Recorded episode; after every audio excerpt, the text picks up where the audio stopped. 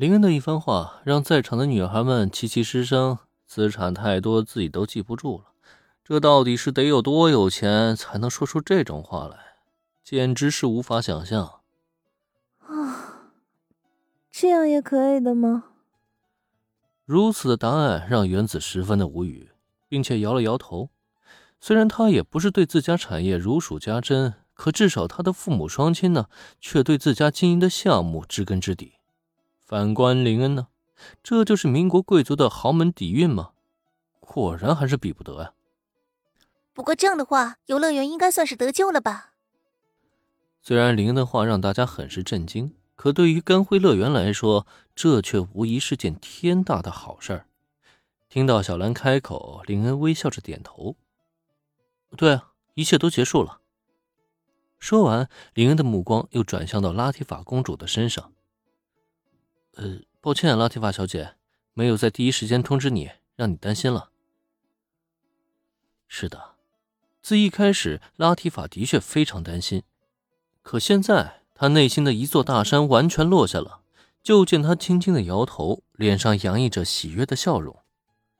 不，我才应该谢谢你，林恩先生，你果然是我们的救世主。此刻，拉提法公主的心中只对林恩是满满的感恩。虽然通过神谕的指示，让他确认了林恩拥有拯救甘辉乐园的能力，但他却从未想过这一天会来得这么快，这么的突然。不过在喜悦之余，公主殿下却又仿佛突然想到了什么一般，顿时收敛了笑容。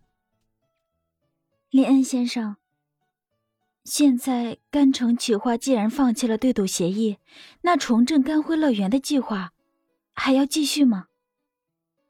这一刻，公主殿下突然担心了起来，因为在昨天与林恩的交谈中，她已经意识到林恩其实对甘辉乐园无感，甚至从一开始呢就没打算理会这里，只想着将全部员工转移到他的多罗毕加乐园。虽然后续得知甘辉乐园是连接红枫乐园的入口之后，他一度放弃了这个计划，但是现在呢，没有了甘城企划的束缚，哪怕甘辉乐园自此关门。也再没有人能将这块地皮给夺走，所以这时林就算再提起放弃甘辉乐园的想法，公主殿下也一点都不会惊讶了。只是这里毕竟是他的家呀，如果可以的话，他当然想让这家游乐园能重现辉煌了。真要将这里放弃的话，他自己也是非常的舍不得呀。啊，公主殿下，您这话是什么意思？拉提法这话一出。不明所以的千斗五十铃忙不迭的紧紧追问，从他这话中听到了不好的意味。难道公主殿下准备放弃这个家园了吗？然而此时再看林恩呢？哎，千斗同学，你先稍安勿躁。关于这件事情啊，我也曾经认真的考虑过。这么大的一家乐园，说放弃也实在是太可惜了一些。让我们重新将这家游乐园经营起来吧。之前林恩不在乎跟辉乐园是嫌麻烦，可现在知道了连接两个世界大门就在这里，不牢牢把握在手中，实在有些说不过去。因此呢，他早就放弃了此前的想法，转而准备认真的将甘辉乐园经营起来。哪怕解决了甘城企划，那也只是为了减轻大家的压力而已。因此呢，好了，拉提法小姐，让千斗同学去召集大家，告诉大家这个好消息吧。林恩先生，谢谢你。对于林恩的决议，拉提法这位公主殿下明显非常的激动，甚至千斗五十铃都转忧为喜，忙不迭的去召集游乐园内的员工。当然了，这里所谓的召集员工啊，其实是集齐所有的魔法国度居民。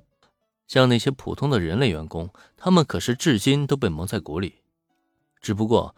随着任职在甘辉乐园的一众妖精们聚集在拉提法公主的城堡外，再看那些熙熙攘攘的人群中，大家的心情是明显带着忐忑与不安。妖精们都在议论纷纷，谁也不知道今天召集究竟是好还是坏。也难怪，毕竟甘辉乐园正在濒临倒闭的边缘。如果没有了甘辉乐园，那么等待大部分妖精的结局呢？恐怕就是直接误死。最终消散于这天地之间了。在这种情况下，谁也不知道迎接自己的是怎么样的未来。肃静，全部肃静。